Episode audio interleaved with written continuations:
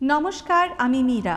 পেশায় corporate marketeer হলেও আমি মনে প্রাণে সাহিত্যের পোকা। আর ভৌতিক বিষয়গুলিতে একটু বেশি রুচি রাখি। আমার চ্যানেল মীরা নিশি ডাকে আমি আপনাদের কাছে নিয়ে আসব দেশ বিদেশের কিছু হাড় হিম করে দেওয়া সত্যি ভৌতিক ঘটনা। তো চার গরম কাপ আর নিজের ইয়ারফোনস নিয়ে রেডি আর স্টেডি হয়ে নিন। শুরু করছি মীরার নিশি ডাক আজকের কাহিনী দ্য হন্টেড গ্যাস স্টেশন এই কাহিনীটি নেওয়া হয়েছে আস্ক রেডিট থেকে আর এই ঘটনাটি সাবমিট করেছেন ইউজার নেম নিউক্লিয়ার হিউব্রেস। আমি, আমার মা এবং দিদির সাথে কান্ট্রি সাইড দিয়ে ড্রাইভ করে যাচ্ছিলাম। তখন আমার বয়স ষোলো আর আমার দিদির কুড়ি। রাত তখন বেশ ঘনিয়ে এসেছে, কিন্তু আমরা তিনজনই যথেষ্ট অ্যালার্ট ছিলাম। ঘড়িতে তখন বাজে সাড়ে বারোটা। আমার মা বলেন, কাছে পিঠে কোনো রেস্টরুম পেলে যেন দাঁড়ায়। গাড়ির জন্যও রিফুয়েলিং দরকার ছিল। তাই সামনে যেই একটা গ্যাস স্টেশন দেখলাম, গাড়িটা থামালাম। গ্যাস স্টেশনের ঠিক উল্টো দিকে দেখলাম একটা ক্যারাবা দাঁড়িয়ে আছে। আর তার থেকে একগুচ্ছ যুবক যুবতীর দল নেমে নিজেদের মধ্যে কী সব আলোচনা করছে। সেখানে আরও একটা জিনিস লক্ষ্য করলাম। আমাদের গাড়ির ঠিক সামনে একটা গ্রে রঙের গাড়ি দাঁড়িয়ে। আর তার গায়ে ঠেস লাগিয়ে দুটো লোক স্থিরভাবে দাঁড়িয়ে আছে। গাড়িটা ওখানে পার্ক করার পর থেকেই সব কিছুই কেমন অদ্ভুত লাগছিল আমাদের। কেমন একটা গা ছমছমে ব্যাপার ছিল পুরো এনভায়রনমেন্টটা আগেই বলে রাখি, এরকম রোড ট্রিপ আমাদের জন্য নতুন কিছু ব্যাপার নয়। আমরা এর আগেও অনেক রোড ট্রিপে গেছি এবং প্রয়োজন হলে দেড় রাত্রে গ্যাস স্টেশনে থেমে রিফিউলিংও করিয়েছি।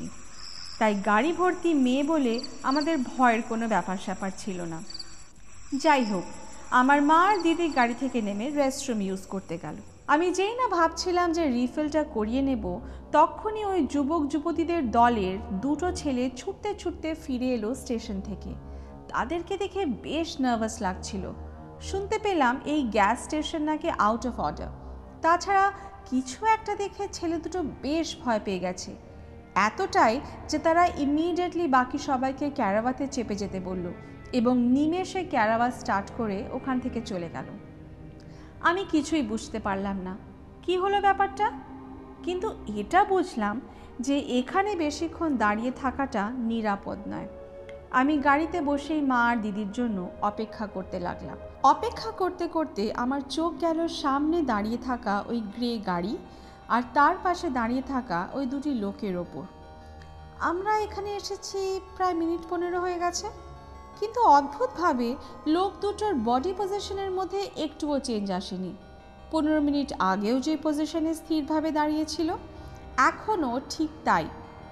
তারা একে অপরের সাথে কথা বলছে না ফোনও ইউজ করছে না। শুধু পাথরের মতো নির্বিকারভাবে দাঁড়িয়ে আছে। দেখে মনে হচ্ছে তারা একসাথে না, একা দাঁড়িয়ে আছে।